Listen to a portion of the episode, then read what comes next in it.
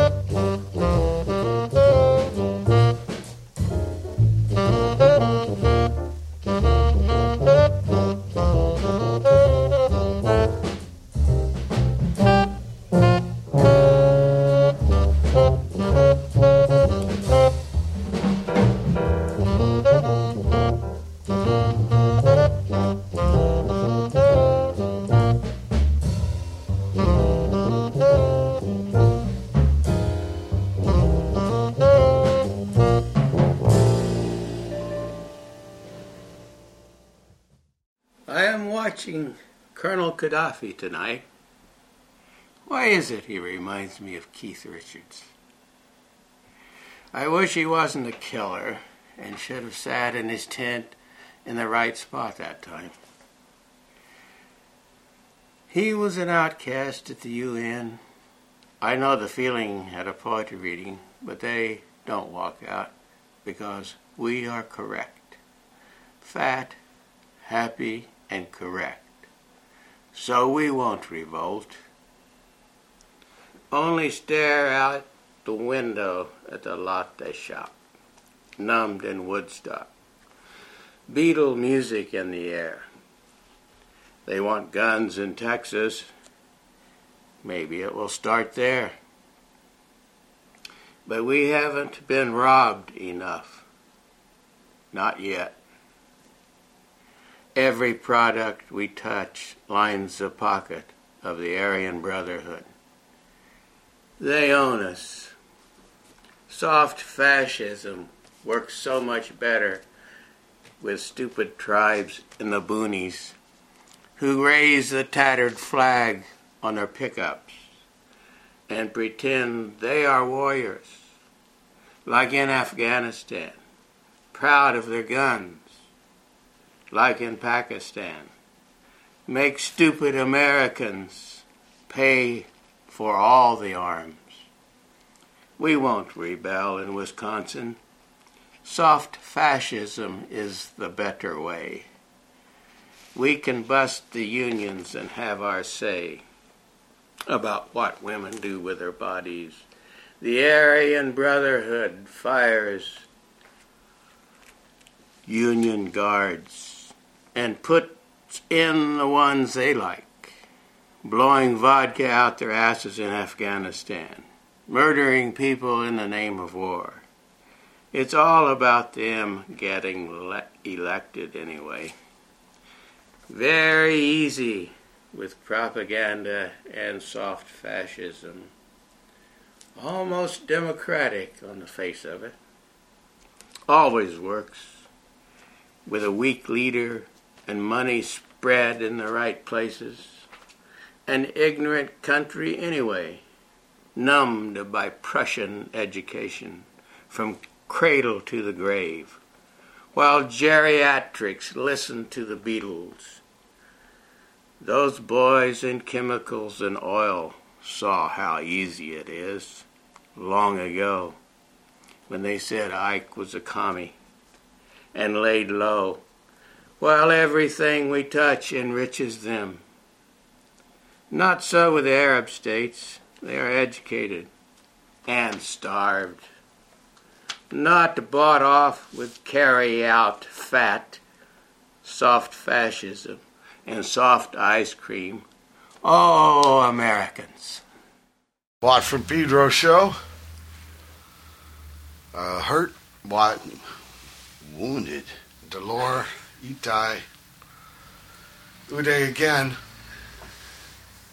I start off the show with John Coltrane doing Doxy.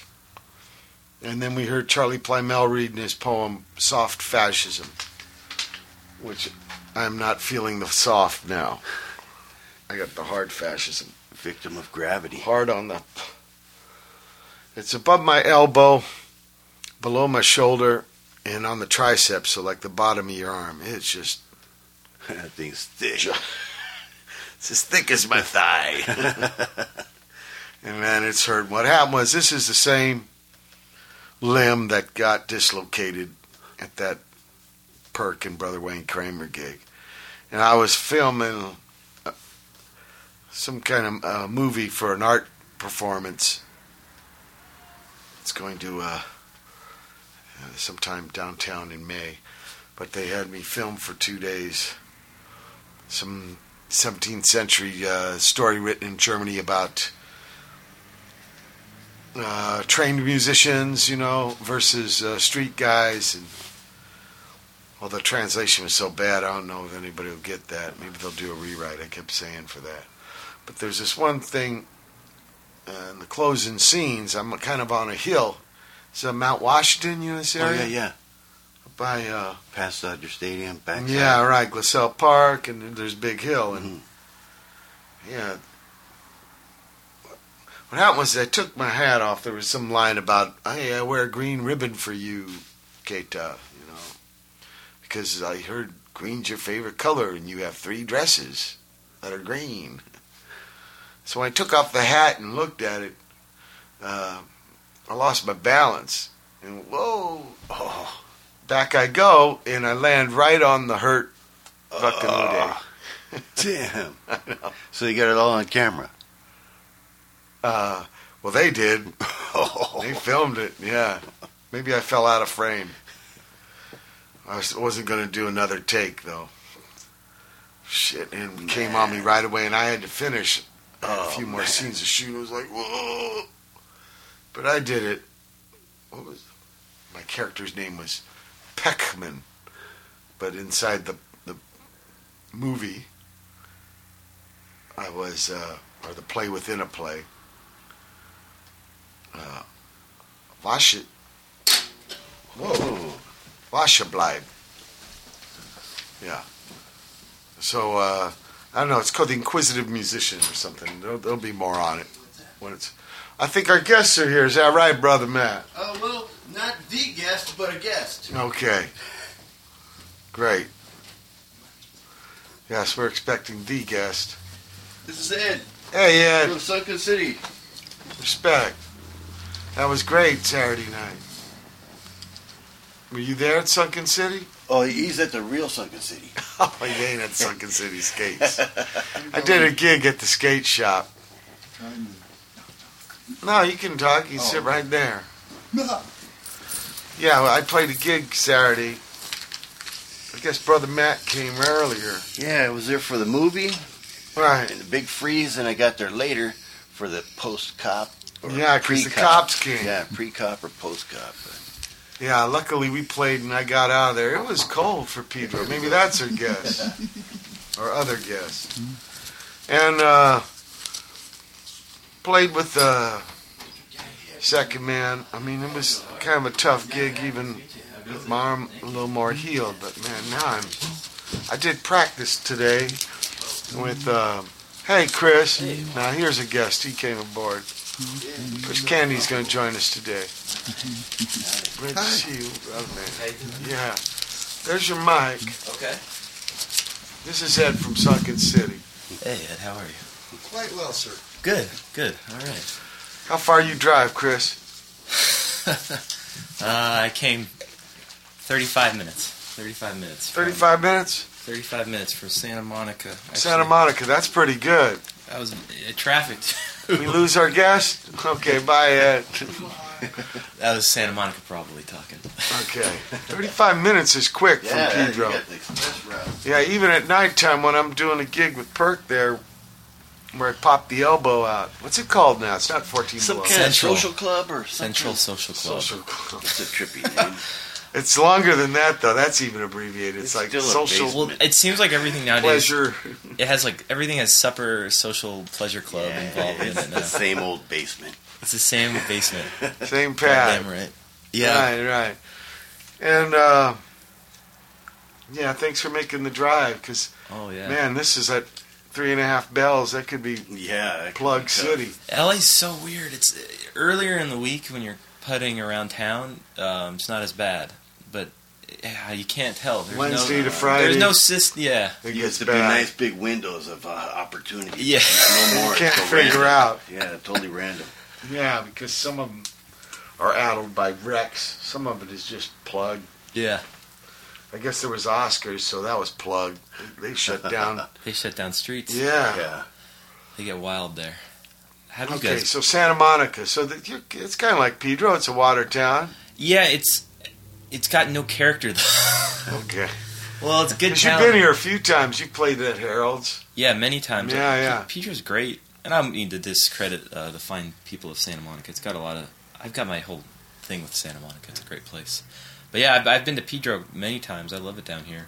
Um, I have a lot of friends that live out here, Yeah, and yeah. uh, I have a friend who lives right down the street, actually, which is pretty Oh, nice. I've been okay. out this way. Yeah, Oh. uh, at the big white complex. Been on the there. pleasure point. Yeah, the, Yeah, at yeah. the cul-de-sac. Right there. My friend Yeah, it Tito. always looked like something. I, I heard somebody lives there, and it always seems like there's cool people coming and going. So Yeah. It's a it's a neat a really neat spot. My friend Tito works there. I worked for him, and he's a punk rocker. He knows all the recess guys, and Oh yeah. he's a See that they didn't get to play. Ty didn't get to play. no the because hombre. cops showed. Yeah, I was at the game, and, and and it was. it was a great gig. Yeah, you were there. I saw you. Yeah. But some kids were drinking outside and stuff, and that, Mm. that It's was so- the problem.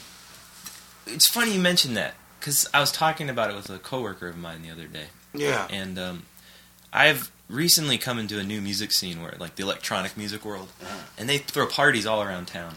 Yeah. and they put on the flyers um, like, if you're coming run inside you know don't linger don't loiter outside and i said the punks never do that No. we all like to chill outside In fact, it was. I mean, there's times when they went in there, but a lot of times there was more people outside than, than inside. inside uh, yeah, the parking lot. That whole alley packed. was yeah. Yeah. was warm. It was so freezing, man. It was cold. And building sculptures with the empties. I mean, you know, I had to park two blocks away on Sixth Street. yeah I saw So, yeah, they started bu- building the uh, empty bottle Uh. sculptures on my amplifiers. They came back and they had a whole little, you know, Ramesses the second yeah it's little trim. So, uh, Chris, you you do music. That's why maybe the first time you were in Pedro was to go play. yeah So tell us about your band. i uh i started uh i've been in a band still am in it called Chotto Ghetto Yeah. and uh, it's a. It started out as like just like a like a hardcore band. A friend Yeah. of mine uh, wanted me to put a band together, and I wanted to do it, and I'd never done done a band like it. And then um, Santa Monica Cats. Uh, Long Beach, two Long Beach. Well, at the time it was all over, but uh, it's Okay. right now it's two Long Beach, and the, one of the original guys is a Long Beach guy, and uh, Detroit actually. Wow, that's a drive for Prague. But he lives in Hollywood. Yeah. now. uh, he and so uh, we Southeast Detroit. Yeah. Southwest Detroit. He's your uh, he's he's the he's the tough influence in the band, but um, he's a good guy, and so uh, we started um, five years ago, and uh, in college, and Wow. five years ago it's been going on. It's great. It's the most fun I, I've ever had, and it's the best project. But I played some on the show. I remember. I like it a lot. Thank you. Where'd you get the name? Um, Chotto Ghetto. Chotto's Japanese, and uh, it means a little bit, Little. a little bit. Yeah. And so, um, my really good friend and my roommate right now, he's a uh, Japanese guy. You've met him. He's a photographer, Oh yeah. Hiro. Hero. And Hiro, uh, he, um, I've, he was my first touring buddy. And so before I was in the band, I would, uh, You toured before you were in a band. yeah. Whoa. Yeah, I toured a lot before I was in a band. Most of my, my first tour ever Yeah. was uh, right out of high school, and uh, my I worked for my friend Mike Park. Oh, you were helping a band. Uh, yeah, it's well, I was actually not even working for a band. I was working for a nonprofit called Plea for Peace. Ah. This company called Plea for Peace Foundation. So you'd like put up a table at the gigs. yeah, we Yeah. go so and uh, so I did that for him, and, and he was kind of my uh, he's the punk rock godfather for me. You know, he Yeah. he kind of got me in the whole scene. Mentor. He's the mentor, and uh, nonetheless, um, he had this friend Hiro when he did the Plea for Peace tours. Uh, he used to do it with Lewis from Hopeless. They did tours together. We got a bunch of bands together and raised money for uh, various causes. And Hiro worked for this band called Selby Tigers, and they were out of uh, Minnesota. They're not together anymore, but they're a great band. And I remember meeting him. I saw him. I set up after school at a show, Yeah. and he was there, and he's this super animated guy. And he mixes his words when he talks. So he Yeah. speaks, you know, Deutsch. He speaks Spanish. He speaks, uh, you know, English, Japanese, French. So he'll throw in words throughout the whole sentence. You've never met anyone like him, and you know, the only way I can explain it is you, you just have to meet the guy. His name's Hiro Tanaka. I've met him. He's got big handshake. Yeah, he's cool people. And uh, anyway, so we would go. on He's tour. originally Minnesota. no, originally Japan. He's from uh, Tokyo, Okay, and but uh, then got to Minnesota somehow. yeah, he's the most Golden Gophers school. No, no, he's the most interesting guy I know. He uh, he just would risk it. He would just go. Just know. go. I don't know where he gets his funds from, but he just made the trips, and he would do it, and he'd tour with bands. You know, Oh fuck! It's Coltrane. What? Bob, I'm doing a radio show. Hey, Bob. What's that, Bob? Oh, he's gone. What's up with my meat puppets, Bob? He's got the. yeah, that's KXLU style right there. Yeah, yeah. He's uh. We're gonna get into that because Yeah. you know, brother Matt. Oh yeah. Did you do KXLU? Yeah, yeah. You don't know the history. Yeah, no, I The figured you blue did. shift. I didn't know. He but goes I- way back. Yeah, Yeah, burrito We're gonna day. we're gonna have a we'll say. rap about it Okay. later on to connect to the both worlds. Yeah. But he's from the old days. I yeah, I had a feeling. Cool. Okay. It- this is like the KXLU love dome in here. People, you know, the, the disc jockeys Yeah, would the drop their Grotto. drawers. Yeah. That's, that's where it was spawned from. Actually, th- it looked a lot different there in the old days. Yeah. With you, KXLU. Yeah, yeah. They modified it just a Oh, little yeah. bit. It's gotten some upgrades recently. Yeah, yeah. But anyway, back to Hiro. Oh, He just goes for it, huh? he goes for it, and so um, he. Uh, anyways, we toured. Um, we did a living room tour where I worked. I drove for my friend Mike, who just booked living room shows. Yeah, yeah. I told you about that, I think. And uh, Well, there was a house here in Pedro doing that. yeah. That's how the Fourth Street, Fourth Street thing got going with Todd. Oh, They called it Porch Core. Uh huh. Yeah, I remember And that. then there was one on 13th Street later. and they just do house shows. Yeah, they're just big, but the bands are out of state and stuff. And they yeah, and they They're playing in the house. It's still it's a really surre- we yeah we we did this whole project that we this all gets to the band name eventually but like we did this project where so he booked all these living room shows and you know we were sleeping on floors and you know that the, the way it goes but um, we no matter how long you do it for you know and I know you're a big fan of sleeping on couches and conking on you know and it, and I am too to be honest. It's it's just kind of gets engraved in you. I get my best night's sleep sometimes on a couch. And uh At my pad, I'm a deck man. Yeah, you sleep on you conk on the floor. Yeah. Well, I got a rug. You got fire, brother man. Yeah. But anyway. So he, um, There you go. so you'd stay in these houses, Yeah. and um, sometimes they'd be really nice, and sometimes they'd be really bad. But you Yeah. wouldn't- you don't say anything to the person because you're just college kids. Yeah, Something. There's padlocks on their door. yeah, padlocks or Uh, you go in the refrigerator and there's name. There's five jars of peanut butter and they all got different names on. exactly. I know, and some of it's But yeah, we're fine with it. wild but- ass because it's their years. Of, Yeah, because you're pretty much you're living in their vibe where Mhm. it's um they're doing whatever they want. So of course they're gonna have like six random people crash on their floor. It makes sense. And so um but it, those even weren't super bad. You'd still go into places that they were nice. But when it get like you know super just gross, you know you'd be like oh god. And so Hiro, you but know, the it- ones when you wake up with the dust bunnies all over the mouth. yeah. you're like shit. in the hair. yeah, you kind of just start you you. You, you never really say any. No one, no one says anything, but you just feel it. You know, you're just because you're, you're you're like, oh shit. You have Yeah. a shower, and so anyways, Hero would walk out, and he he Well, the showers can be interesting. There can be. Uh, Well, that's usually the worst part. cultures. So that, that's that's the worst part always is, is the showers because that's how you can petri tell. dish, gigantic petri dish.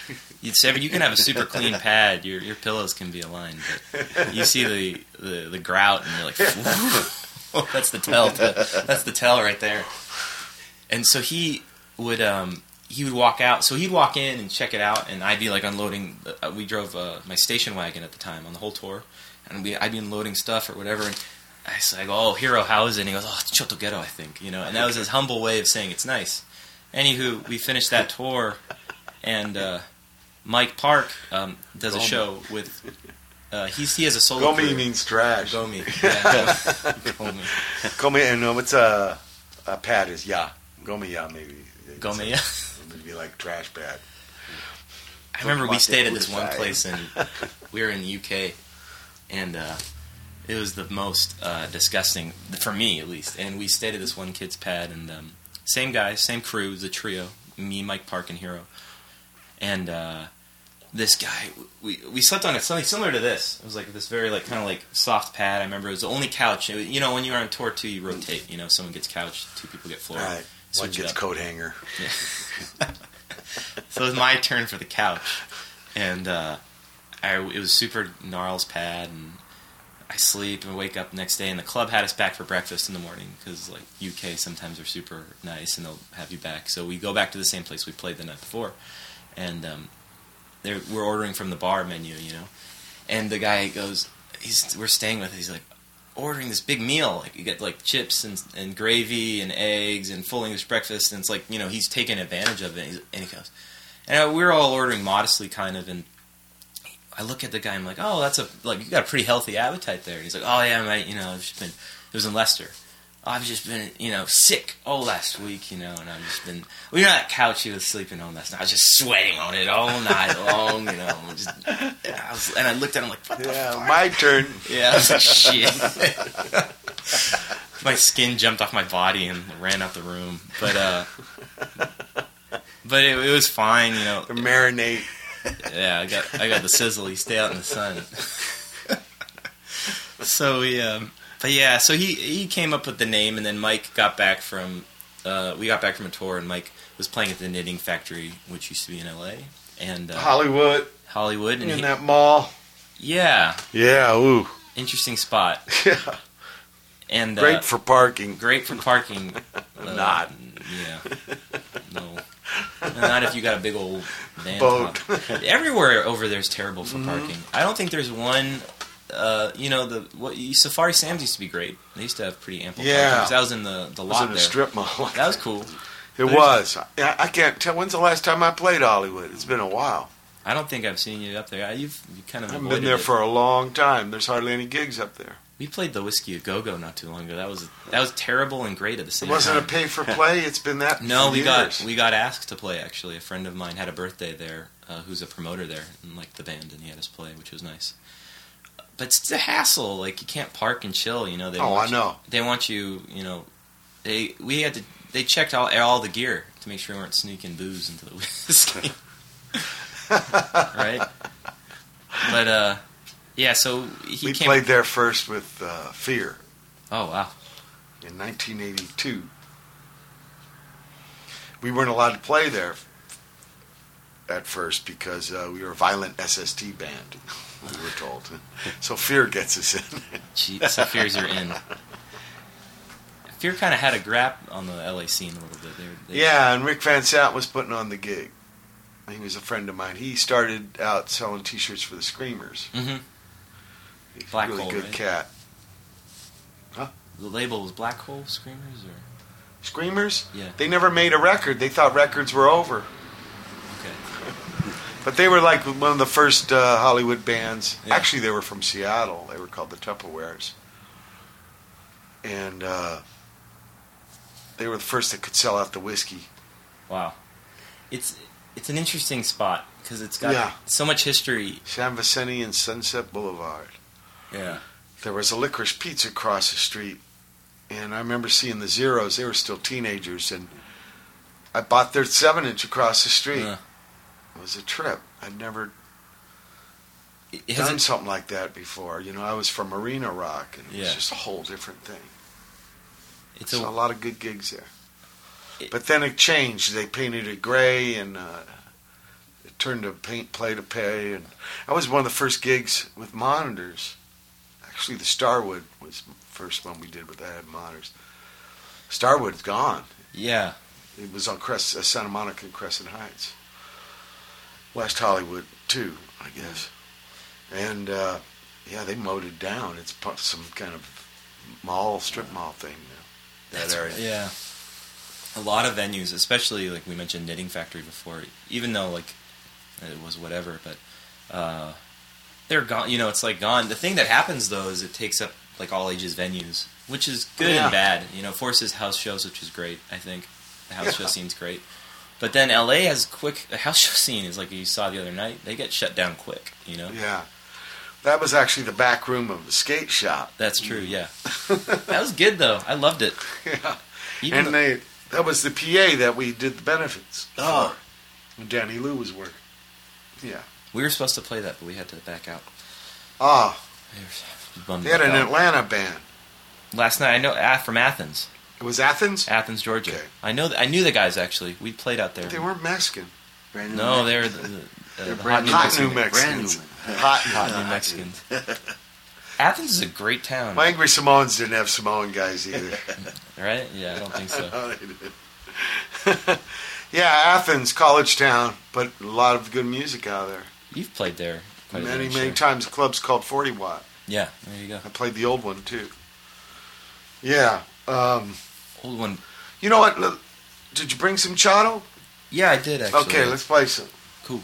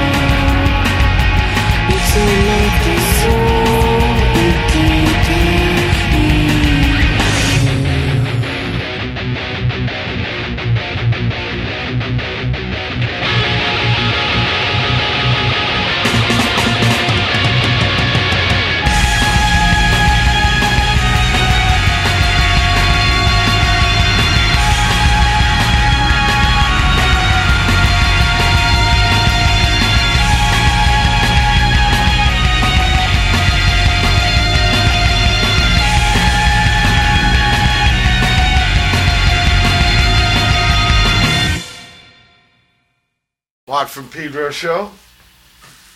Here with Chris Candy, brother Matt, of course. The Love Grotto and the Pleasure Point.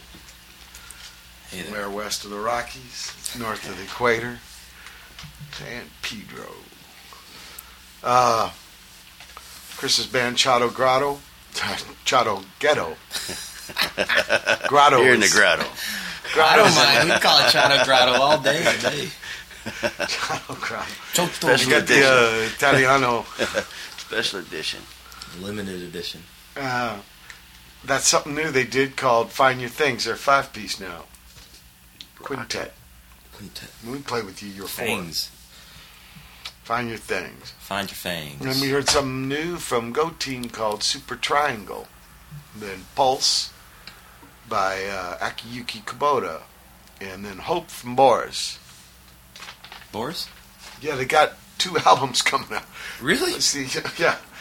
This band, man, they can record all the time. They got two of them coming out. One of them, get this, one of the albums they're calling Hot he- Heavy Rocks. They, yeah. But they had an album like 10 years Yeah, ago called called Heavy Heavy Rocks. Rocks. And it's different songs. They Oh. just think, you know, that title was too good and don't waste it on one album. I like that. And not volume two or anything. It's the exact same name, but different songs, different uh, artwork. Uh. you know, to make things more clear. You know that band. If they do uh, capitals, then it's going to be heavy. If they do lowercase, Ah, then it, you can tell what kind of record it's going to be by the, the way they, they make their name. Really, a little bit, yeah. And then this other one they're doing, I think it's called Pay Attention or something. And that's what this song is from. And uh, they're letting the guitar player sing all the songs. So they're doing a new Swapping it up. new direction, yeah, instead of the bass guy. The bass guy's a tr- he always plays these double necks. Yeah, I've seen that. He's always got the double neck. but he's you know he's mainly doing the bass. And a little sometimes he moves to the guitar, but he's got to wear this huge thing, you know. It's a very, like, uh... Yeah. I got to interview him and uh, the drummer man Atsuo. He's the boss. He actually was the singer at first. The drummer's the boss. Yeah, he was the singer. He told me they were a hardcore band when they started, and he was the singer. And then they lost the drummer, so he just moved to drums. I said, "Where'd you? How'd you learn how to play drums?" And he said, "Well, uh, I learned from watching uh, Iggy Pop dance." you know, okay. I dig. Yeah, I interviewed him in Atlanta at the Earl. It was a trip. I just happened to be out there and saw them the smoke machine and stuff and then at the Earl. You're a big town. Yeah. That's... they're a trip. He had this g- gong and he was telling me, you know, everything where I live is imported. So don't worry about it. I said, okay. I uh, but I mean, those they're a prolific band. I mean, they record like crazy. Yeah, I've never seen them live. They're one of the bands I've still been waiting to check. Where'd they play here? They play. I've never seen them here. They play El Rey um, Okay. up in Hollywood, and then they play. Uh, I Well, think they'll hit maybe uh, Glass House, Pomona sometimes. I think they're in that circuit for Okay. sure. Those spots, they they bring them in. And they're kind of all that. I'm not f- super familiar with them, but I think Black Sometime- Mountain or Black Angels. Those they always kind of put them up. Then sometimes they'll play real hard rock and stuff like the gigs, but some of the albums, like the uh, collaborate with Merzbow and stuff. I mean, they do really Yeah. spacey, uh, trippy stuff. That's why I always loved that band. They definitely like. You, Yeah, they don't have a one thing. you couldn't just shoot in the dark to get a record from them. Something You at get- times, yeah, it's like bell bottoms and smoke machines and like you know, big hair. And then I think they did something with the who's that singer guy? Uh, for a little while, he was doing the Doors, Oh, um, Ian Astbury. England guy, right? Yeah, Cult, Cult. Yeah, yeah. That's but not the Blue Oyster Cult. No, no. I no, remember when just- that band came out. It was like the cult. So that's what people would call BOC for short. Yeah. The endearment, but it wasn't that. No, it's way different. It was kind of like some England punk guys who went hard rock or something. Yeah, they're they're into that whole kind of like. If anything, I feel like they're the guys that are kind of still glorifying that sunset scene. If there is any Yeah. scene, they Yeah. love that biker rock and roll kind of Yeah. LA vibe. So they did an album with this guy singing. That's cool. Yeah, I dig. trippy, trippy. Boris does a lot of stuff with a lot of. That's artists. right. Yeah, I- Have they you had done that s- Michio, uh, that cat on the guitar. When I saw him in, in Georgia, they had a, another guitarist. They weren't just a trio. Mm. They're good. They're good. Uh, okay, so so you get tired, uh, not tired, but you, you you leave this phase of uh, touring where you're not a player, and then you put together the Chotto Ghetto and start touring. Yeah, it it's it's great. Um, we did the first gig at the Knitting Factory with, uh, which is funny because people don't even believe it, but it was with Mike Park and then uh, Kevin Seconds, which was great for us. Yeah. Kevin's Kevin great guy. Seconds, uh, Skino Scene, uh, Seven Seconds was his band. Yeah, Did he do acoustic? he does acoustic. Yeah, that's what he does now. Yeah, he's he's he's really into the like just uh, folk kind of. You know who else does that now? Is Joey Shithead. Yeah. Yeah. I think I saw him do that. Actually, Mhm. yeah, yeah. He does DOA too, but Mm. maybe that's the the end of the road game. you Yeah. just break out the acoustic. You get tired of lifting amps. Well, they'll, I think they'll be the first to say that because they love just. Even Mike, and I could talk about it for him, but he was just so stoked. You know, no band, no drama. Just kind of got to, you know, You you just get roll to the gig, you know, with your your your your show on the back, you know, and you walk in and you play anywhere. Billy Bragg. They love, yeah. Bragg's all about that. But I think he always was. He played with them in the '80s, Minutemen, and he was like that then. Mm. Although I think he's done things with bands too. Somebody told me he had a band called the Blokes. He did something with uh, Wilco as well too, I believe. He did a record. with- Oh, Chicago band. Yeah. Nels plays. Yeah, they did a record called uh, Mermaid Avenue, I think. It's a fun rock record, totally cool. Um, but yeah, he had us play the first gig, and I was on guitar, which I don't do anymore. it was you uh, were still a four piece. we were four piece, and I I was trying guitar out, and um, we played. Um, You were on stun guitar. yeah, look, yeah, couldn't do it. And on the Blue Oyster Cult, Eric Bloom was always listed as stun guitars. Me and D Boon would think about, yeah, whoa, wonder what kind that is. In fact, his name on the records was always E Bloom.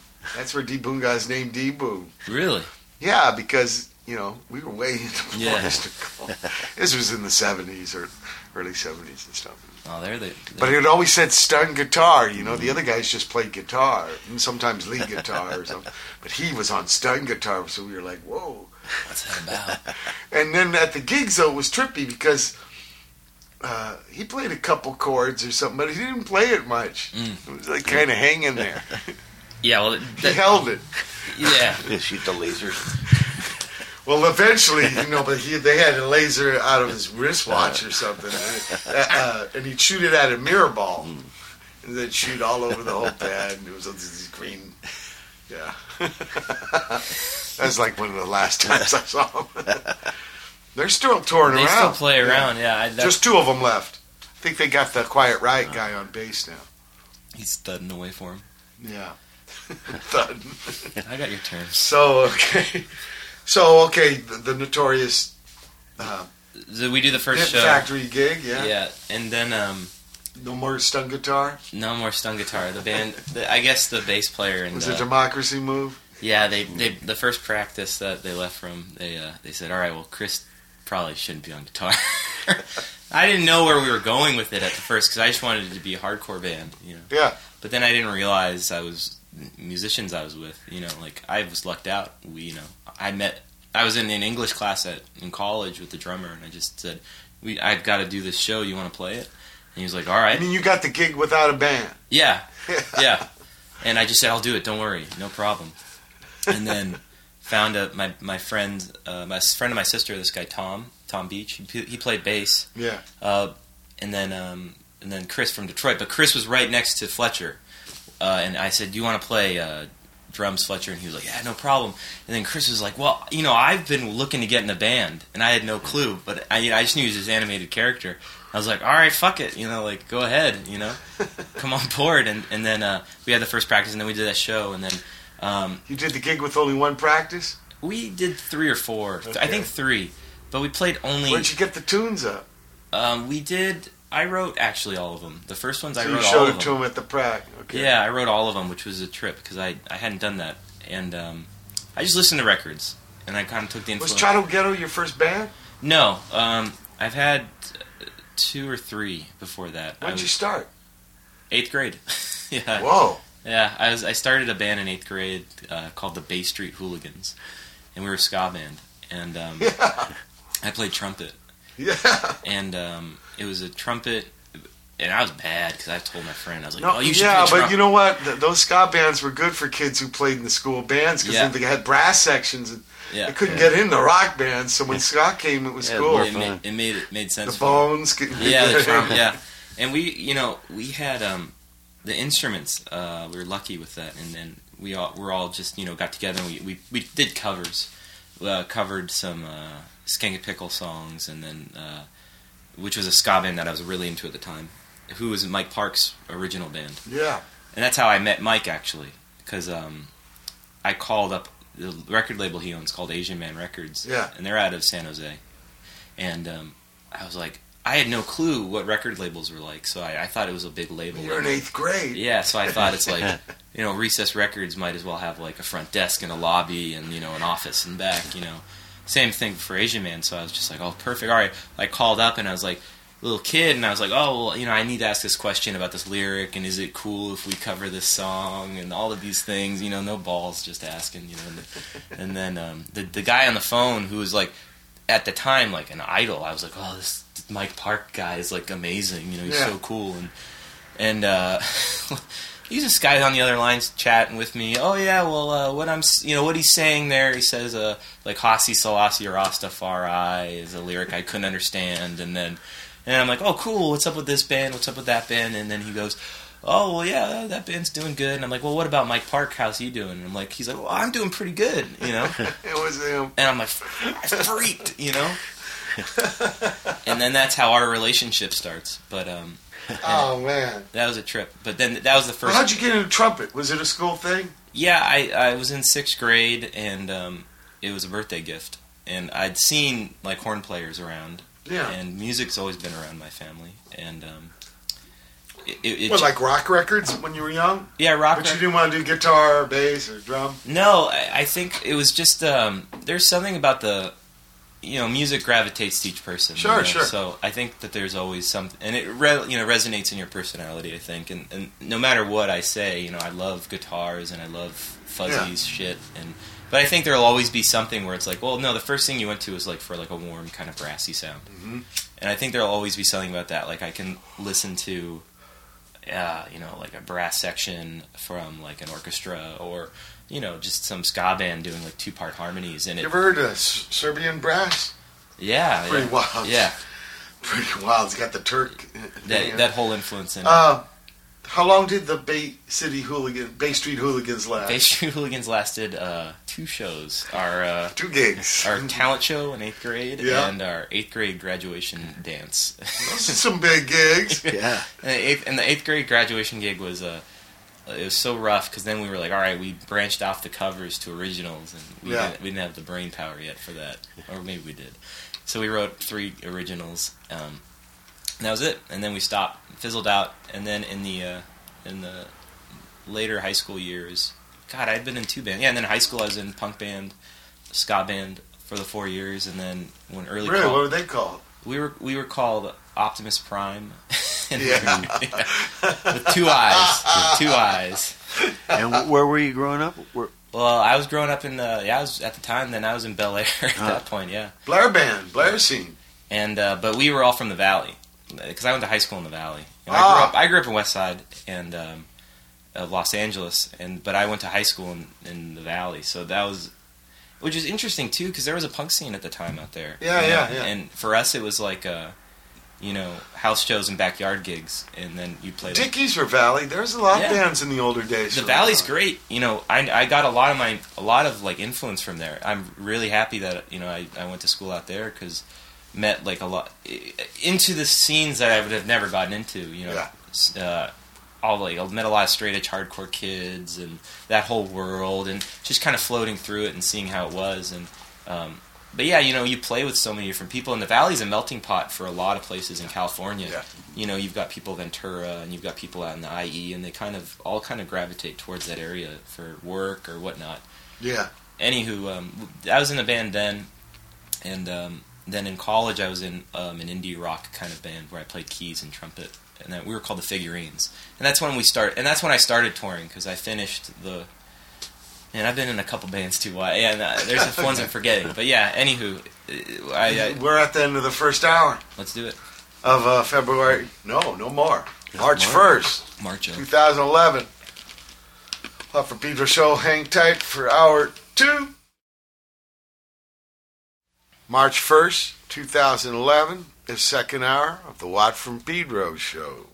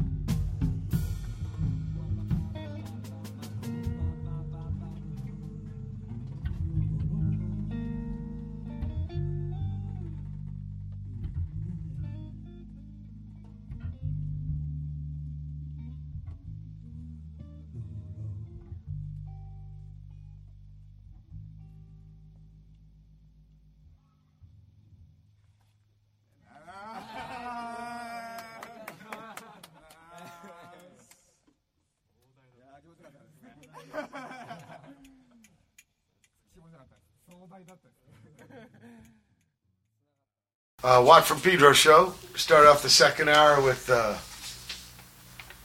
National Condom Week by Tzboguchi Masayasu Project.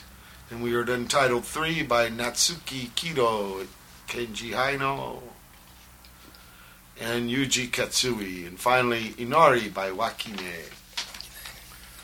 Uh, Brother Matt was schooling Chris here on his uh, schooling in electronic music. And he's saying when he first came to those in the early 90s, it was DJ was uh, deflated to like couldn't even see him. And now he's like elevated to the persona man. Yeah, the star. And Chris has just been getting into this scene. Yeah, yeah, definitely. It, you were, yeah. It's it's a it's different. You know, you go through all like music, and then um, it came at the right time though. But we were talking about it earlier, like with your gig, how Oh yeah. Well, brother Matt, we were, you guys didn't get to hear, but he was talking a little bit about how he loved doing DJing because he got started on radio. It was at KXLU, yeah, but he had to move to a Mersh FM station that burned him out, and so he wasn't into it at all. And so the electronic thing, Yeah, just seeing a Got it DJing, DJing as a instrument, using the turntables and as an instrument as Right. opposed to just a turntable. right, playing Uh, songs like yeah, a jukebox, Yeah, using actually working it. yeah. Which when you kind of can see when they're getting into the mixing of it all, it really yeah, becomes like a an instrument for themselves, and like Mhm. and that's their expression, man. Like that's how they do it. Well, what know? do you think of the, the the tag team when they have two guys? Is that kind of gone down? That was pretty big for a while. happens, yeah. I it went still- to it one still not too happens. long ago where they were. It was two guys. It's two guys, Mhm. right? What are they called? Uh, Crystal. Oh, the uh, Crystal, Crystal Method. Method? Yeah, Yeah. those guys rock. That's two, yeah, right? they, they, they put a little rock into the electronica. It, it, it's neat how it just keeps branching off into different little subgenres. You know, it's not just Kraftwerk. Uh, Yeah, no. I've seen Kraftwerk's cool, Kraftwerk though. in the yeah, yeah, 70s. yeah, cool. yeah. I saw him in the 80s. I seen him in the 2000s. I didn't see him in the 90s, but I saw him 70s, 80s, and 2000s.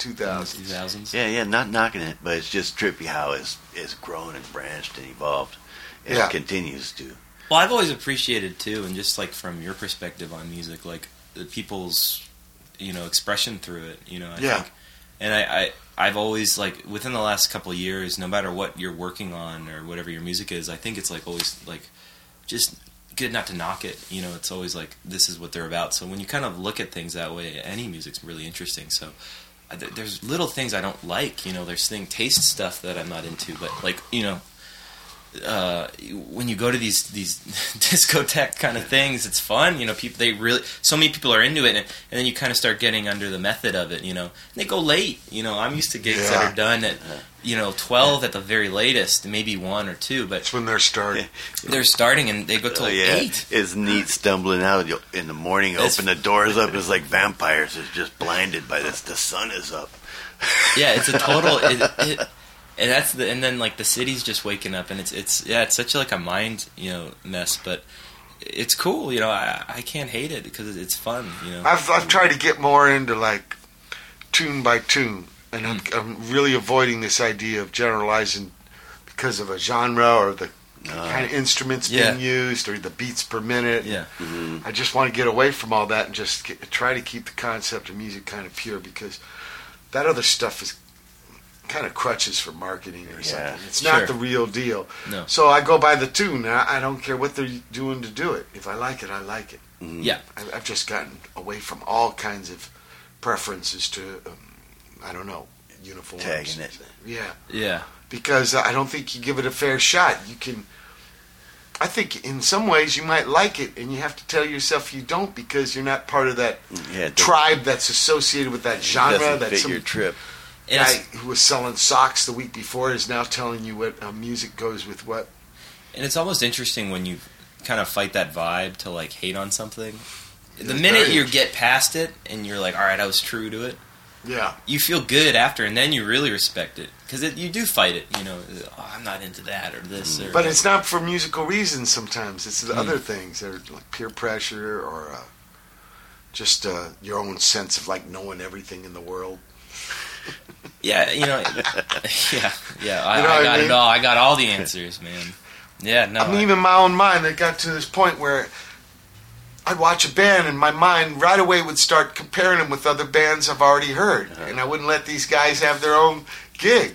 My mind would be all of a sudden putting the Nuremberg trial together.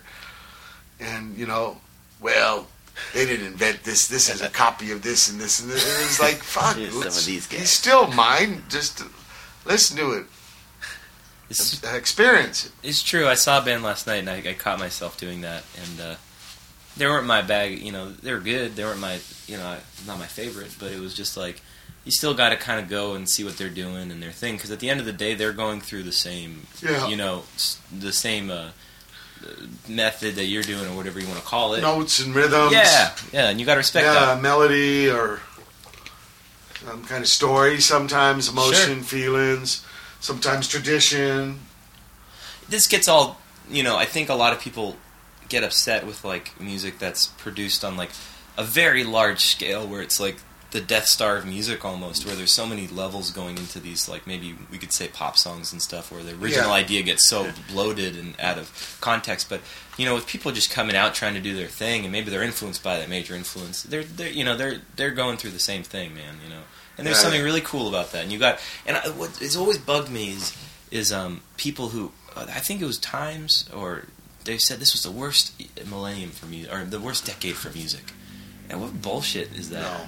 Because There's some lame stuff, but every period has some lame stuff. and I think yeah, exactly. But what you think is lame might not be with the other cat. yeah, It's aesthetics, you know. and it's putting yourself out there. You know, it's like maybe it's not being played on the radio, but it's like yeah, of course. you go out to shows. Like there's always a gig in L.A. every night. You know, yeah, so you don't. If something, uh, some scene, or like what free records you get in the mail Yeah. because you're a reviewer, maybe mm, yeah. out of that box, and maybe there's some happening stuff happening. I think so. I think, and we're Yeah. we're really fortunate. Even here in Pedro, I think it's like you guys have an amazing community of like music going on here on a Yeah. lot of levels. And We're lucky. Yeah. You know, because in Minutemen days, God, there was nothing.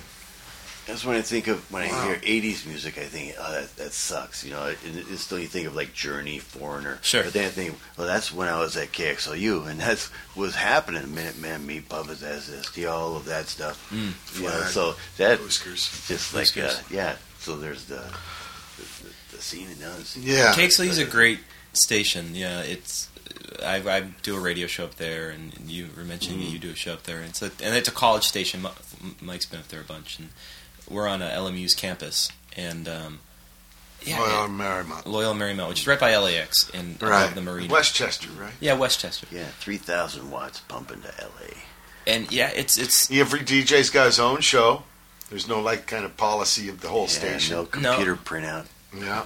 yeah, and it, it's Yeah, a- brother Matt ended up reading with these mersh stations. Oh yeah, He, Yeah. you So tell. that that was uh, after being there with total freedom, only being limited by your imagination to go someplace and have to read everything off of a computer printout based on some marketing research and uh, reading the card at the right time with the, the log. Uh, yeah. playing your favorites. Coming up next, weather and traffic. Yeah. Must like- think like these NPR guys want to go crazy. Sometimes they say the same things. They have times. their own Yeah, little yeah. spiels. Mm, Everybody with their sticks, but the KXLU, it seemed like everybody was giving their own show, and they just let the, their world exist and where it did. Brother Matt had one called Blue Shift. Yeah, it had like well, uh, Willie Dixon, uh, Papa John Creech, uh, all kinds of great legendary people come up and, and do interviews, play live, go to their house Right. and do interviews. Um, yeah, and as a news director, also did uh, High Noon News every day for years. Uh, That's a shame we don't have that anymore. up there. oh man, yeah, what a we bummer. they yeah we, we don't have anything kind of like that on the public. We do the PSAs. Those are always kind of funny when those come on. Yeah. Uh, but the, yeah, it's, it's you're right, and the station stayed that way. We've and it's great to have. I think a lot of major cities have their like college radio station. You know, No, Seattle's you'd be great surprised. Yeah, it, it was like uh, being a real journalist, you know, going out and covering whatever stories. And I got a LAPD press pass just by bullshitting my way in, It's, and I got an actual LAPD press pass. yeah, that's Um, amazing. so That's great. Yeah, it really, you're just limited by imagination there, and you could do whatever you want. Yeah, They was bitching. Uh, several of the bands I've been in have played up there. Huh? the yeah. thing. You played up on. Yeah, I got a picture of you back in like a fire hose. Yeah, but uh, even I was played up there too. Yeah, yeah. I've got yeah. we- Dose has played there. You know, I've done a lot of times. The first time I ever play my album, it'll be on that station on purpose yeah. Well, because I just dig dig the shit out, out of it. well, we'd love to have you up. Like, yeah, on yeah. our show. Chris was asking me. Yeah, I'll very do my cool. third opera up there. Very cool. How much you making the fundraiser now? Th- This year we, we did great. They did a, o- over a hundred thousand. Damn. Yeah, Yeah, when when uh, I first got up there, they made like a like few thousand uh, Sure. joints, a couple beers, and then went we went over ten thousand, and that was a big deal. And got a new board. Um, so man, that's amazing. Yeah, the, the, we've got you know the love comes in. Uh, we get some some some people calling in, you know, and they they give a little. I think our show raised like four hundred bucks, but you know the the station that does great uh, with uh, the show that does great is Alma del Barrio. Oh, yeah, a lot yeah. of stuff. Aladdin stuff. Yeah, that's on. thing's yeah. legendary. That's Saturday, Sunday. So our station uh, takes gets taken over uh, from Saturday, Sunday from like normal broadcast Mm-hmm. hours, and it's uh, you know all Latin music across the whole spectrum. Sure, And they've sure. gotten really. It's a good perspective. You know, it, it almost seems like the Oh. radio station's changed Yeah, when you change to it, but yeah, they got Latin jazz, and some of those those DJs are well renowned in, the, in their field of, of Latin jazz. Minishenko's Latin- there. He yeah. does like a Brazilian hour, and yeah, it's it's neat, and and and they they raise a ton of funds, and you know for L.A., you know, it's great for the community. Yeah, you know. yeah, absolute. What what? Because you were doing these bands in school, eighth Yeah. grade and stuff like that. What did you to in the radio direct? uh, going to school there and then at Loyola. Yeah. And then um, all of my friends were DJs there, Ah, and they uh, one night I just got called up to do. Oh, they, there's an opening from two like to three in the morning. or something. Yeah, and like you want to come in and interview for it, and I did a ska show uh, called Trad to Tone, and I think that was maybe six or seven years ago. I can't remember, but and um, that was from two to three in the morning. And uh, yeah, I just go up and I would. I had an hour to tell a story, so it was like I started with like early Jamaican, you know, rocksteady and ska, and then I kind of went to two tone, and then m- marched my way to the end of the show, and then I play some new stuff. And I did that for a couple of years, um, and then this show that was going on for a long time called Noise Pollution um, Yeah. was a, a live show, and um, th- these cats had were doing it for a long time. This um, Justin Time was his name. Yeah, Yeah, yeah. right on. He's Just old buddy. in time. Yeah, he's one of our old old uh, crew. from He's a super then. nice guy. Yeah. and, and he, you know, he just kind of had his ends with the show, and uh, and it was left there like an abandoned ship. and so, of my friends, my friend Mark actually got the call. I was in the car with him, and it was Justin saying like, "Oh, I'm not going to do the show anymore."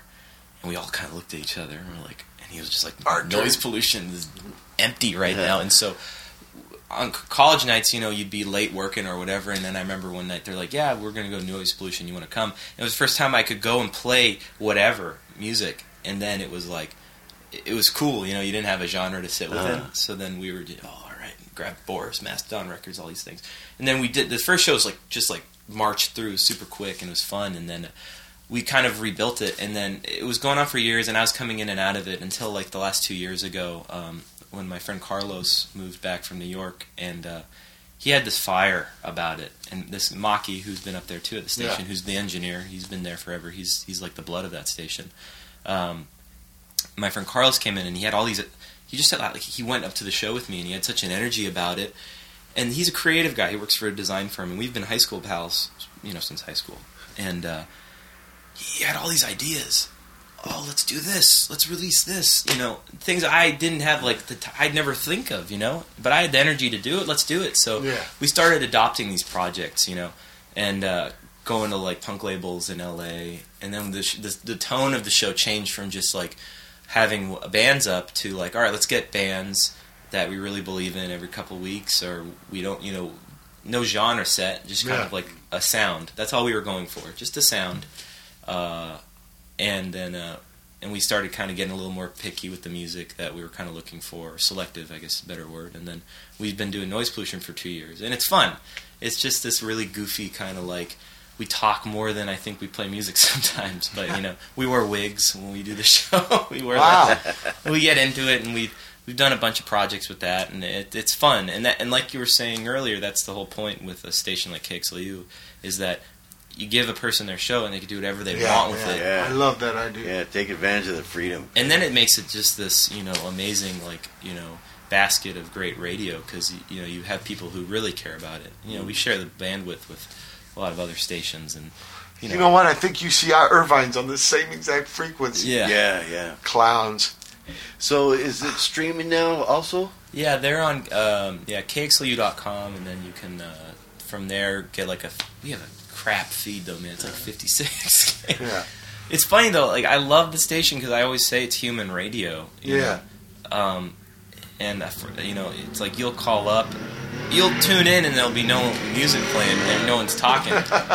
Even I was up there once, and you have to do these readings. You know, go to the tower and you're reading numbers. Yeah. Yeah. What the tower's reading, you got Uh. three channels.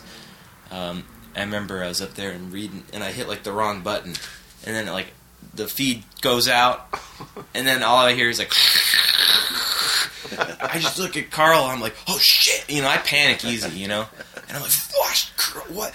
And I start pushing all the buttons, and he's like, what the heck? And then we get a phone call. Where, what's going on? You know, like you don't realize you got you got a lot of little. Uh, you got a lot of your shoulders.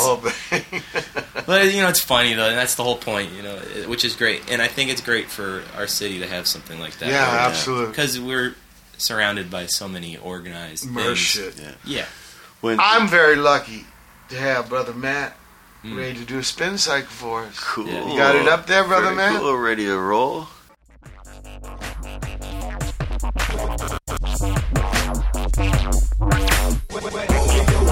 Yeah.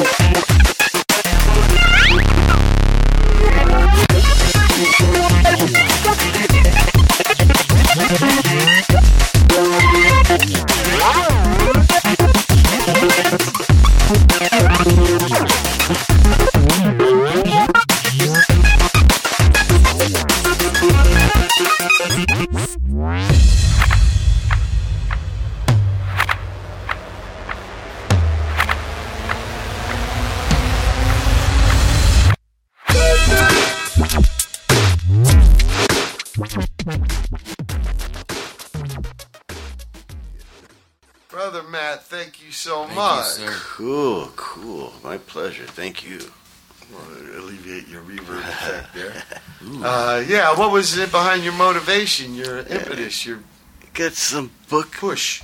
recently called uh, Elephants on Acid. And so Yeah. I kind of had some kind of dark, fat, groovy feeling that I had to express. Yeah, I like yeah. that. And a great way to close out the second hour of March 1st, 2011, Watt Pedro Show. Hold tight for hour three. Today's March 1st, 2011 is the third hour of the Watt from Pedro show. And coming up right now via ZBS Media, the good folks at Zero Bullshit, we got part six of part eight.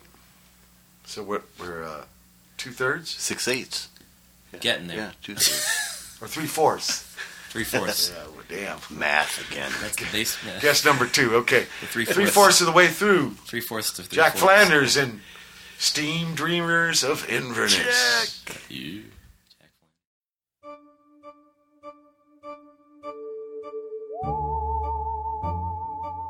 Jack, Mojo, and Claudine have returned to that strange steam room hidden away in the Inverness mansion.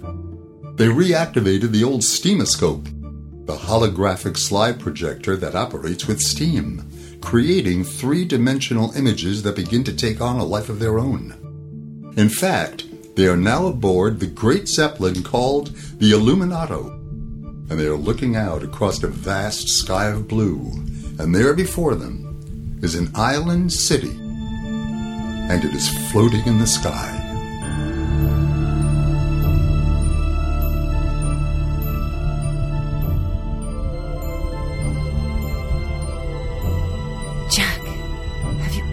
Ever seen anything like this? Well, actually, I have. No, come on, really. Yes, uh, I've seen my share of floating islands, but not a whole city in the sky. Captain, do you know what that is? I have heard tales of floating cities, but I never thought I would see one. Not ever. It's so green. It's like a fairy tale city. Captain, do you mind if I borrow your telescope? Yeah, here, take. Tell me what you see. Hmm. I thought there was an awful lot of green down there. Oh, can I see? Mm hmm, Oh, you're here. Yes. Very green. I'd like to take a look. Yes, here. Hmm. Yeah, very, very green. What are you seeing? It looks like a jungle down there, and it, it's not just between the buildings. It's growing up the sides of the buildings. Captain, what keeps the island afloat? I have been told these islands can stay aloft for hundreds of years. Who can believe that? But who knows? From what I can see, it, it's a dead city. Except for the vegetation, that, that seems to be thriving. It may be not as dead as it appears, Herr Flanders. Captain, can we get closer to the island? Mm-hmm. I will be docking there for repairs. The storm has disabled one of the rudders. That'll give us a chance to explore the city. One never knows what may be living beneath the jungle canopy. Be careful. The Zeppelin slowly glides up to one of the tallest buildings. The crew hurries about, fastening down the great airship. Mojo and I are going down to take a look. Not without me. Claudine, God only knows what is down there. Well, I'd like to know. Ah, there you are. Claudine, you are going too. Huh, they were trying to leave without me. Jack Mojo, shame on you. Here comes Captain von Baumbaum. Are you coming with us, Captain? No, no, I must stay with the ship. You are not armed? You think I should bring my uh, tarot cards? You may not have time to stop and predict the future, Hamojo. May I suggest something like uh, my Mauser M712 Schnellfeuer?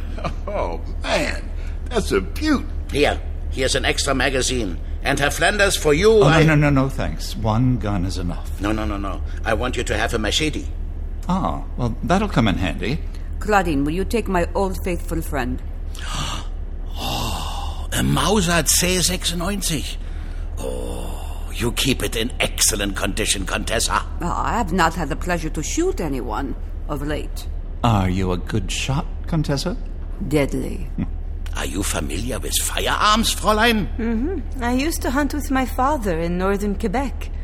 Oh, thank you, Contessa, but I would rather not. Oh, all right then. Now, now, now, one more item. What we call a Funksprechgerät. I beg your pardon? A talkie-walkie.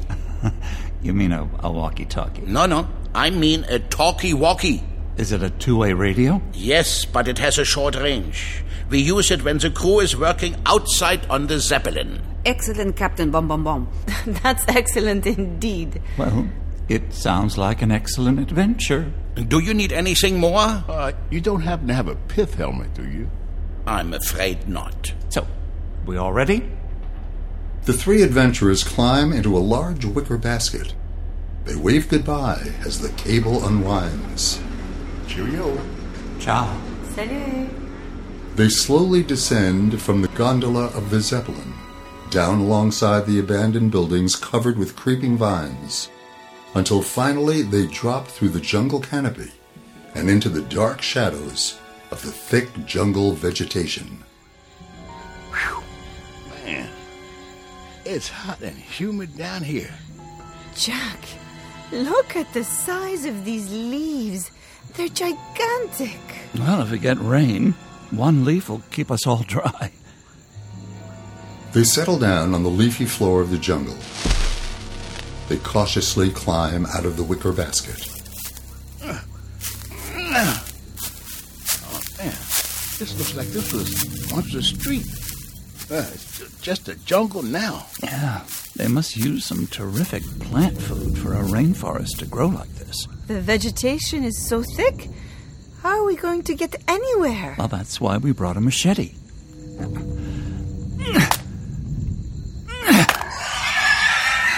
Oh my god! What was that?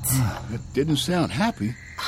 Can these plants feel pain? You think these vines have, have nerves? Or maybe it's the whole jungle. Oh, look, we've got vines everywhere. Let's try a different one and, and see what happens. be careful. Do these vines have intelligence? Well, plants do. A bit different than ours, but usually anyway. Okay, I'll, I'll just give it a little whack. Damn, it didn't like that. What do we do now? Well, we could wear earplugs. Oh, Jack, no. I'm just kidding. we haven't been threatened. At least not yet. Just watch who you tread on. There's insects and birds, so there is other life down here. I wonder what happened to the people who built the city. Maybe they decided to leave. Or maybe they mutated. Just what we need. Morlocks. What are Morlocks? H.G. Wells, The Time Machine. they raised humans to harvest them. They did what? To eat them. Oh, great. Will you two please stop it? Okay, but let's take it slow. Like Mojo said, watch who you step on. They move forward, making their way through the thick jungle vegetation. How does this island stay floating in the sky? I heard the captain say that there are machines beneath the city that keep it aloft. But how can it keep operating on its own? Hmm. In the Victorian industrial age, they designed things to last for a long, long time. Uh, wait, hold on. Look at this. What do you make of it? It looks like a tunnel. It's a path. See how the vegetation has grown up to form a, a series of archways that, well, they're just like tunnels heading off in different directions. Man, that looks like a maze. You could get all zigzagged around in there. Do you think these paths are being used? It's almost as though the jungle was designed to grow these pathways. Or maybe it has a mind of its own. Oh, did you see? When you step on grass, it springs right back. So it's impossible to tell whether these paths are still being used or not. Ahoy down there. This is Captain von Baumbaum. Aye, Captain. We're safe and sound. So far, anyway. What do you see down there? Well, It's a jungle, all right. There are paths, but i- it's impossible to tell whether they're still being used or not. Where do the paths lead? They probably connect to the buildings. Hello, Mr. Flanders, can you hear me? Yes, we can hear you, Contessa. Please, please be careful. Uh, we're watching our backs, ma'am. I don't think there's anything to worry about. Captain, do you have anything more to say? Herr Flanders, if you need assistance, do not hesitate. We'll stay in touch. Ciao. They continue on following the jungle pathway. But the paths often crisscross. It's quite confusing. Which way do we go? Mojo, how's your sense of direction? Oh, it's not too good down here, but I got a compass. Good. Let's see where this goes. Finally, a path does lead into an abandoned building. Ah, there's nothing in here. It looks like it's been stripped clear of everything. Who were the people that lived here? Why did they leave? Mojo, are you picking up any strange vibes here? Oh, I got the feeling that as long as we're not a threat, we're not going to be threatened. But if we start hacking at the jungle, everything may change? Jack, let's not find out. All right? Herr Flanders, can you hear me? Yes, Captain. There is another storm approaching. Oh, great. Do you wish to return to the Zeppelin? Just a moment. What do you think? If it's another one like the last one, I'd rather be down here than up there. I agree. Captain? Just a Moment. Was, was gibt's denn? Nicht jetzt. Nein, nein, nein, ich bin beschäftigt. Herr Flanders, uh, you were saying? We'll stay where we are. I was just informed the storm will be upon us sooner than we had anticipated. Captain, will you be safe up there? Don't worry. We have weathered many storms. Be careful. Find shelter. Auf Wiedersehen. The crew can't work on that Zeppelin in a storm. Repairing the ship may take a lot longer than they thought. Good. We'll have more time to explore the city. I think we better find a place to wait out the storm. Come on. Any place where the roof don't leak will do. It's starting to rain. Now, this path may take us up to that building over there. Claudine, come on, come on. We're getting soaked. Oh, I love the rain. Yeah, yeah, I know. So do the frogs. I am not a frog. Oh, I know.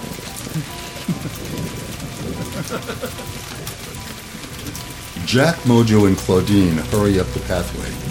Up ahead is a building that is so covered with vines, it appears as though it were growing up out of the jungle. Darn!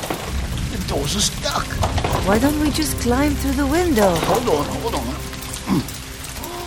Mojo, come on, do something. I'm, I'm getting drenched. Oh, Jack, you won't melt. No, no. Oh, I think I may. I, I, I'm, I'm melt. Hurry up, Mojo. Jack is melting. Ah, it's open. I got it. Jack, coming out of the rain. Ah, my bother. I'm soaked to the bone now. Oh, you poor thing. Oh, man. It's pitch black in here. Anybody got a light? Thanks, God. I needed that. Look, I have some magic. Oh, great. They're soaking wet, too. Your eyes will get accustomed to the dark. Yeah, if I were an owl. Well, Jack, just pretend. All right? From what I can see, this place is empty. There's nothing there. Ow! You were saying? Oh, man. I stepped into some kind of trap. Are you serious? Yeah, some kind of wired cage. Ooh, I wonder how our Zeppelin is holding up out there. I hope it's still there when this storm passes. Jack, let's stay down here tonight. What? Spend the night huddled around a campfire? Why not? Claudine's more adventurous than you are, Jack. Hmm. I think you're right. There's something in this city. I want to know what it is. No, Joe. you feel the same way? No, but I am curious. The rain continues to pour down.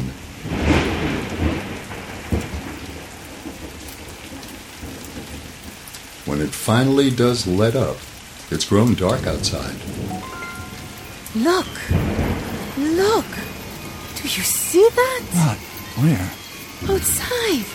See? What are those things? Fireflies? Those are the fattest fireflies I've ever seen. Man, they're as big as birds. See how bright they are. If we catch a couple, we can use them as lanterns. I think you're right.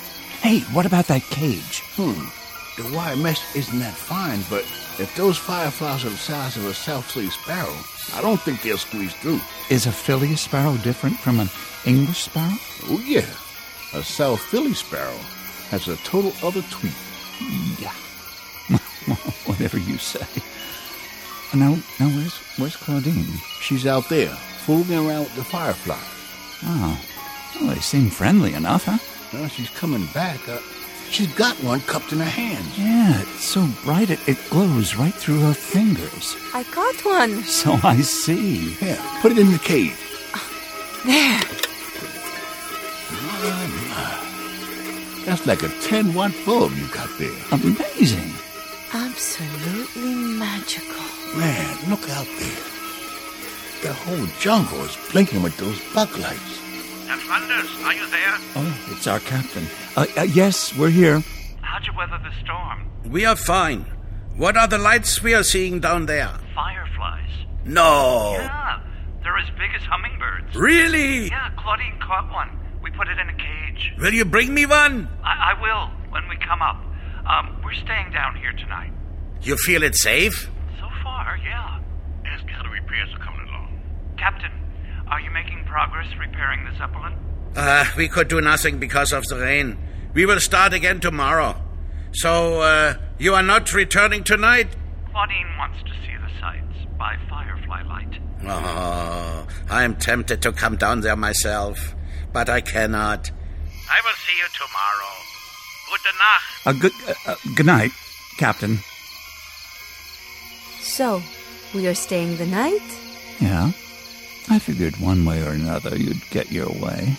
I don't mind staying here alone. Oh, you're kidding, right? Am I? Claudine, what is it about this place? What do you think is down here? I don't know. But I feel safe. You feel something is calling you? No. Do you? No. But I'm beginning to feel that you should be leading this expedition and not me. oh, I knew you were out there lurking somewhere, Mojo. Uh, I wasn't lurking. I was just eavesdropping. Quiet. Shh. Do you hear that? Hmm. It's running water. Huh? It just rained. Hey, there's a drain back here. Is there a sewer system beneath us? They capture the water to feed the jungle. How'd you know that? I just know. Uh, Jack, will you bring that lightning bug over here? I want to go back to that building and see if we can get some more cages. Sounds like a good idea, Mojo. I'll wait out here. If we each have a lantern, the three of us together will be like like a little nova glowing in the night. Jack and Mojo explore the building and they do find a cache of cages. They return outside, planning to capture more of these king size fireflies. Where did all the lightning bugs go? Man, they, they disappeared. Hey, where's Claudine? Well, she was standing over there. Claudine? Hello? Mojo, you feel she's been acting a little strangely? no, she's just an independent woman. Yeah, don't I know it? Claudine? Hmm. Now what? Let's catch us a lightning bug. Yeah, but where are they? They're all gone. Uh, I see one. They pursue the firefly. It's far more evasive than they had anticipated. Man, these things are like lightning. How did Claudine catch that one so quick? Yeah, it's like trying to catch a hummingbird. Oh, I almost got him. You know, I wonder if they still glow when they're dead. Why is that? Well, I was thinking it'd be a lot easier if you just took out your Mauser and shot one. oh, man. You want me to do that? No, don't bother. I doubt you'd get a hit one anyway. Whoa, hey! I got one. Bring that cage over here. Hang on to it. I'm, I'm coming. Oh, man, this firefly is putting up a pretty good fight. How did you catch it? Ah, I just stopped, and it came buzzing over to check me out. There, got it. Whew. Nice and bright. Yeah. I hope there aren't any other insects in this jungle that are sized so uh, disproportionately, you know? Did you notice the way those fireflies came gathering around Claudine? She's got a, a vibe that animals and even insects find reassuring. Yeah. Not like you and me with our six shooters and machetes. Is that what you're saying, Mojo? That's what I'm saying. well, this isn't a very big island, so I assume she won't get lost. Have you noticed? Every firefly has gone. Yeah. I guess they put the word out, huh? Well, maybe they went with Claudine. You mean followed her or led her somewhere? Well, they like gathering around her. So if there's a bright spot somewhere, that may be where she is. You're right. Captain von Baumbaum, are you there? It's Herr Flanders. Hello. Herr Flanders. Captain, we can't find Claudine. We think she's all right, but she may have wandered off with the fireflies. Claudine is missing? Yeah, they appear to be attracted to her. If they're hovering around her, you may be able to see a bright light down here in the jungle. I understand. Can you can you see anything from up there? No. All the lights have vanished. No, no, no, wait. I do see one. Is that you? Well, if it's not far from where we landed, that's us. But you are saying one very bright light? Do you mean where hundreds of fireflies have conjugated in one place? Yeah, that's right. No. I see no light that is so bright. Well, it was a thought. No luck? Nope. Oh, man. Those bugs have gone like lightning. Uh, Captain, Herr Flanders, i- if you do see some strange lights down here, you let us know. I will. Rest assured. I don't think I'll be resting assured tonight. What was that? Uh, uh nothing. That's all. Uh, we'll talk in the morning. Captain, Captain, Uh, wait, uh, wait a moment. Uh, what's that? what is it? There's a, a building. It's filled with a strange pulsing light. Herr Flanders, the Contessa has called my attention to a building that is glowing with a strange light. Lightning bugs? Maybe they all left with Claudine. Uh, uh, Captain, where is this building located? Mr. Flanders, are you there? Y- yes, I'm here, Contessa. The building is at the western tip of the city. And it's all lit up? The, the lights in the windows appear to be pulsating. Sounds to me like our fireflies. Contessa, you're saying the building is at the other end of the city, right? You are near the eastern tip, yes? Yeah, but there's no way that Claudine could Wait, have. wait, wait, wait, one moment, please, please, please. What is that? Hey, repeat what you said. What's going on? Mojo, I have no idea. There's no way Claudine could get across the city in such a short time. Maybe they got a subway? Yeah, if they did, it probably wouldn't be operating. Mr. Flanders, Y- yes, Contessa. one of the crew saw a, a light, bright cluster of lights moving across the jungle. Within the last few minutes? Yeah, yeah, it, it was, he said it was moving at rapid rate. I see.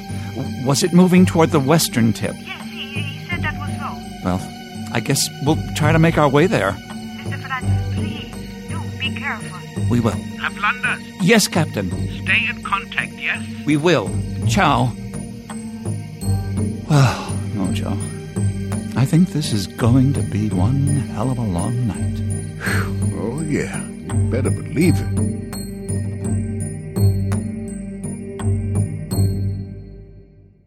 Watt from Pedro show. We just heard part six of Steam Dreamers of Inverness. Meatball Fulton, the mind behind the mind movie, there at State New York. Uh, ZBS Media. You can visit their site, zbs.org. And they got tons of good adventures for your brain to go trip around on. So I, I highly recommend. Highly recommend. I like it. Brother Meatball Fulton. Forty years now. Yeah, I was a teenager and listened to KPFK late. You ever heard Yeah, this yeah, station? KPFK, Pacifica yeah. station. And um, because you know when I was, I remember when FM stations were coming on, Mm. they were kind of wild, Yeah. and then they all started falling off into Mershland. Because most people listened to AM in those days. Yeah. Mm. The FM was left alone. You could hear the sunflower seeds hitting the deck. I mean, you know. But and pretty soon the only station left was you know there was, and KPFK had like uh, each show had its own world. It wasn't you know, and this guy named I think he still has a show. Royal Hollywood come on at midnight and he'd play these Jack Flanders. Oh yeah. Like this chair always reminds me. Of. There's one of them called Adventures of Jack Flanders. I think it's the third one. And uh, yeah, it comes in the mail when you sit in the chair. You get sucked up into another dimension with flying pirate ships and the Black Mona Lisa. Yeah, it's a trip. He finds out. Well, I'm not going to spoil it, but Yeah, he, check uh, the archives. Jack, yeah, Jack usually kind of knows what's going on, but has to go through all this trip to figure it out Yeah. for himself. And you know, that kind of self-exploratory thing. Mm. And they're, they're they're they're trippy. They're trippy. They're fun radio to listen to too. Uh, a lot of them, they'll go to a place and get the ambient sound. Yeah, Mm. yeah, it's neat. Like I Moon like over that. Morocco. They went to Morocco and they brought in the sound. That's where yeah, it's really nice that they did that. Yeah, trippy. There's there's a few radio shows that kind of do that. The the Prairie Home Guy does a bunch of those Oh, kind of yeah. news radio things. Yeah? Keillor. Well, yeah, he'll kind of build stories, you know, like where it's because from those it's like they're just telling the story just on the audio, right? And, you know, but they don't really do that as much anymore. It's kind of No. a lost little art, you know. Yeah, oral tradition fading out. Oh well, Hey now. we got 3D need very TV quick now. uh, Yeah. editing Yeah, with the text. eyeballs. we got 3D TV now. you get sick to your stomach. Oh, they, just- yeah. they keep. I feel so manipulated when I'm watching these uh, movies that are edited so fast, Mm. chopping scene to scene to scene. It feels like there's like puppet strings on my hands and stuff. It's like leave me alone. Let me look at these scenes.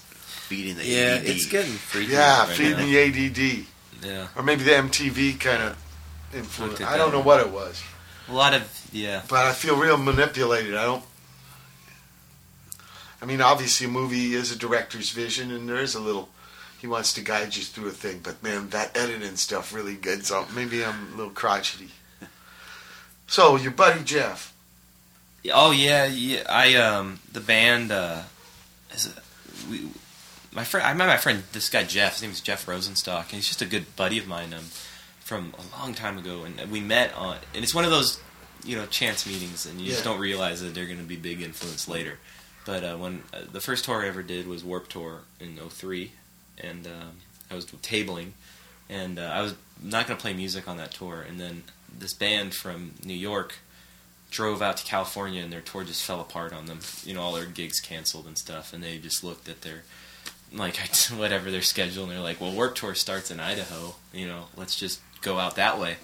So they they um, they met up in Warped Tour, and I we had drove driven the same distance. We were coming from San Jose with all this merchandise, and we're pushing and for Plea for Peace Foundation, and then um, Jeff was going out there to just try and hop on.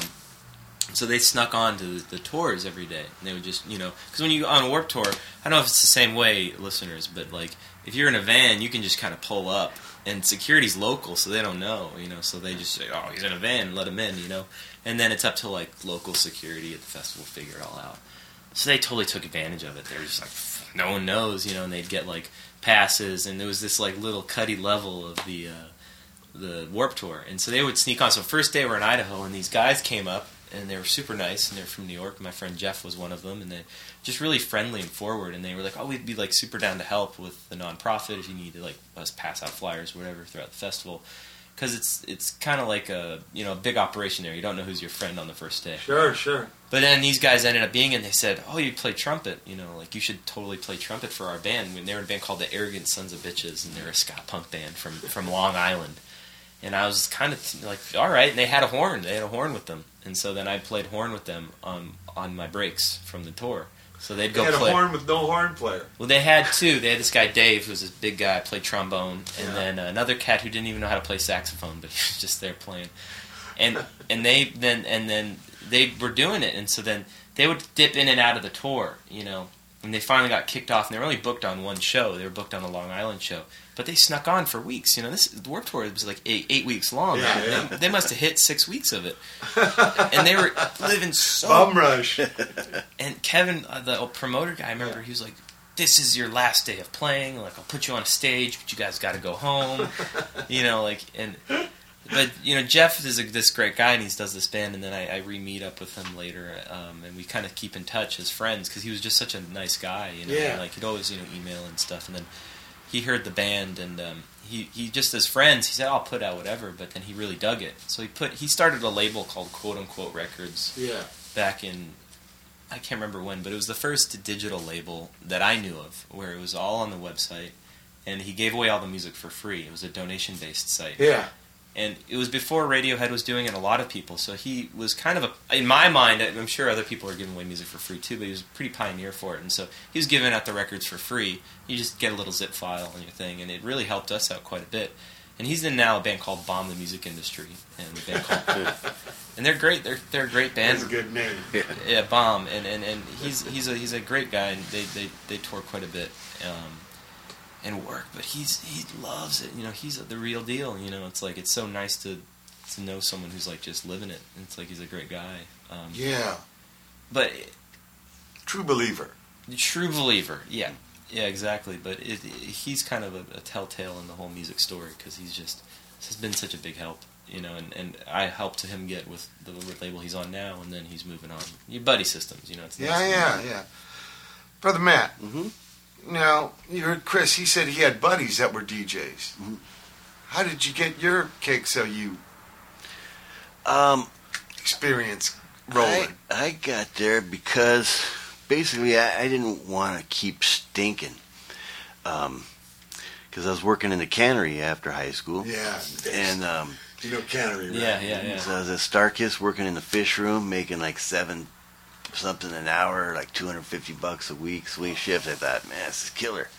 But after a couple weeks, I couldn't wash off that stink. No. Uh, no, matter how many I remember showers. getting on a bus the first Yeah. time with those dudes. Oh my Yeah, god! man, you can't get rid of this stink. and so I thought, man, I hope it's not too late to sign up for school. So I went sign up at Harbor College. Yeah.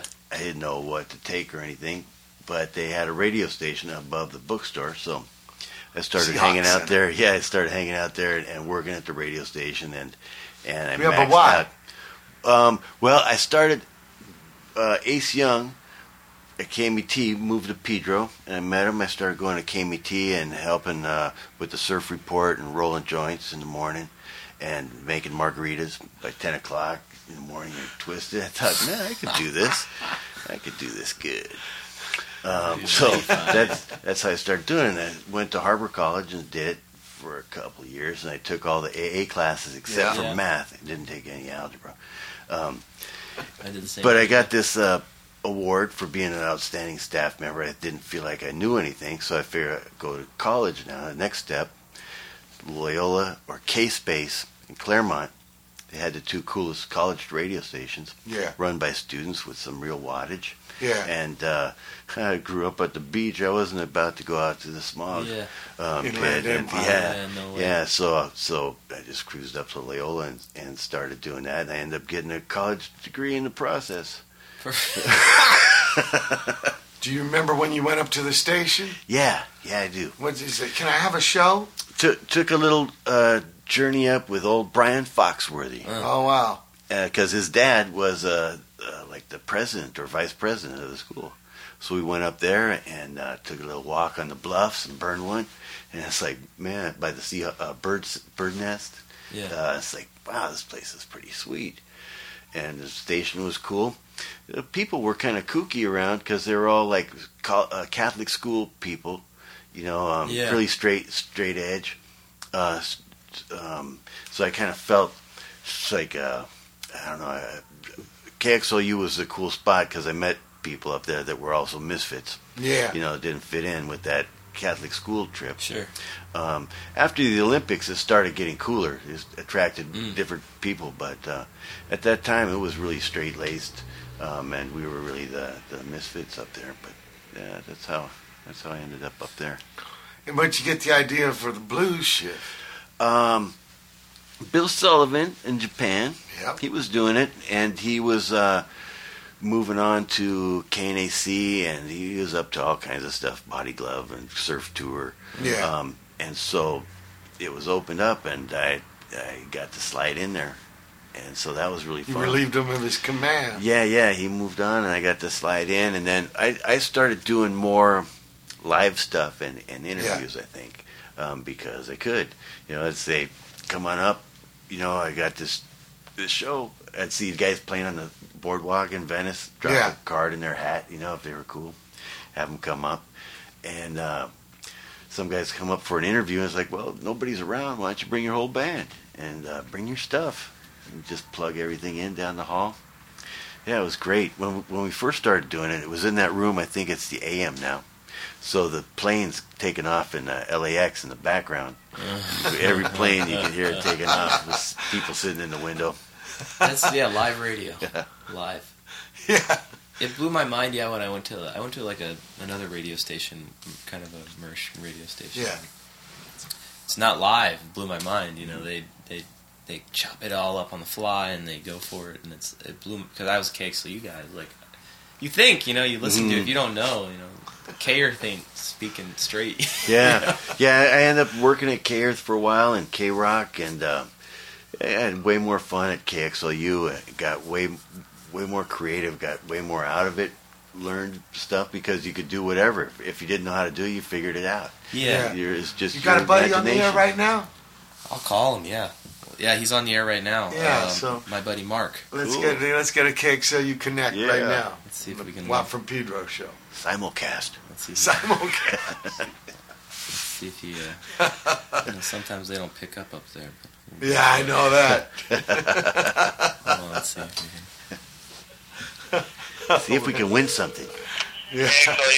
Uh, Mark. Yeah. It's uh, it's Chris Kennedy. Hey. Yeah, you're on the Watt from Pedro show right now. Hey, how you doing? Hey, my brother Matt and Mike said hello. What's happening? Hey, are you guys? Am I really on the air right now? Yeah. Yeah, you're on the air. We're talking about the old days of KXLU.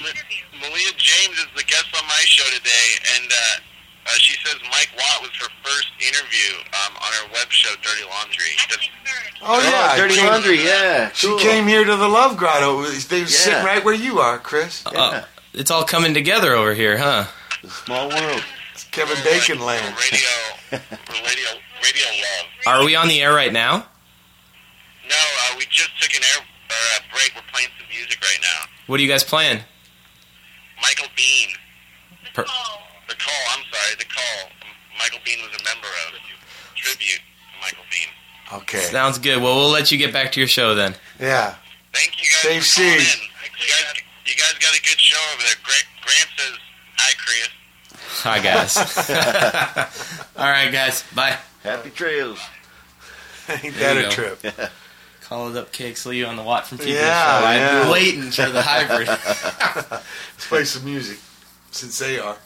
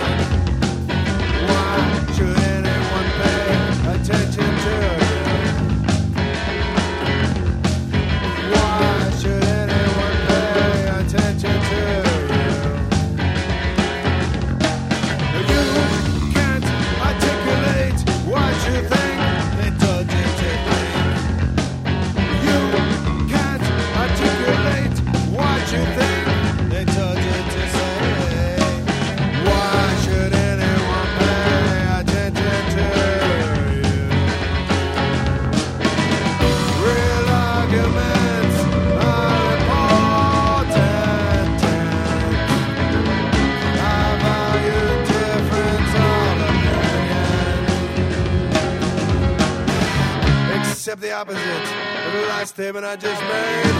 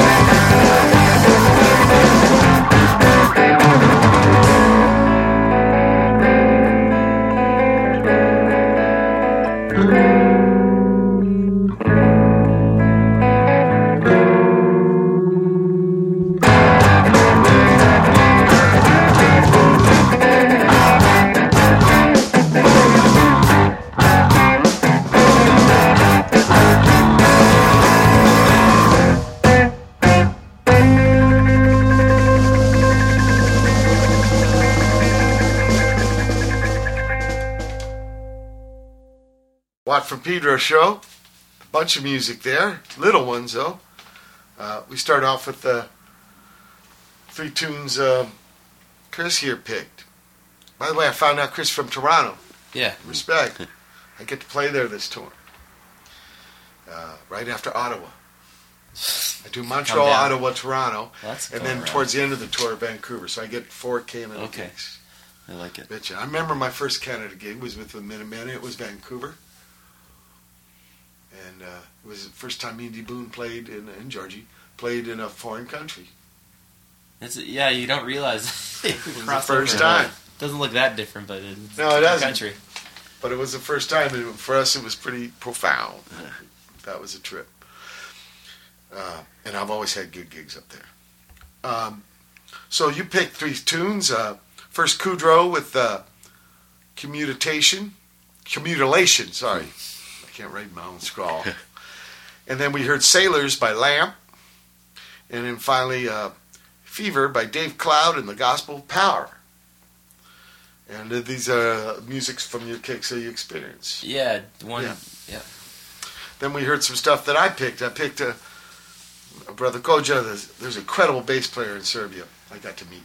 Came to a gig uh, Stooges did, and turns out this cat goes way back to the uh, early punk days when it was uh, called Yugoslavia and stuff. And he's an incredible bass player and singer, and a really nice guy, man. What's his name? It's, His uh, name is Koja.